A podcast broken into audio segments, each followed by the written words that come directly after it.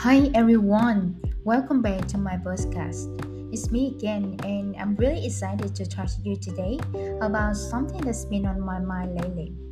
Have you ever thought about how you feel when you start to get older and need to become more mature?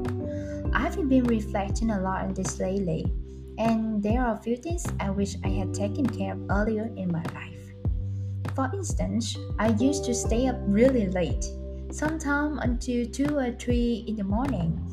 I would wander around and use my phone, even when I was lying in bed and waiting to fall asleep. But eventually, I realized that this was making me less effective during the day. I'd get easy, frustrated, and rushed through my task, feeling like I was falling behind everyone else. So now I've started to focus on getting better sleep and making sure I'm well rested for the day ahead. Another thing that's been on my mind is communication skills.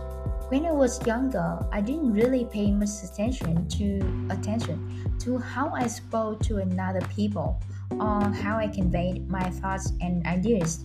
But as I grow older, I realize that good communication is crucial in both my personal and professional life.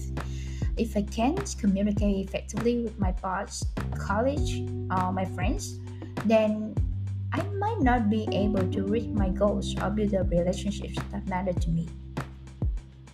Now I know that all of the things I just say to you just sound a bit general, but I truly believe that these are important things to think about as we grow and mature.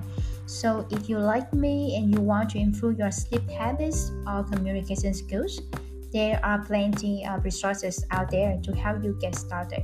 And remember, it's never too late to learn and grow.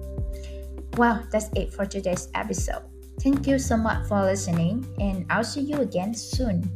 Bye bye.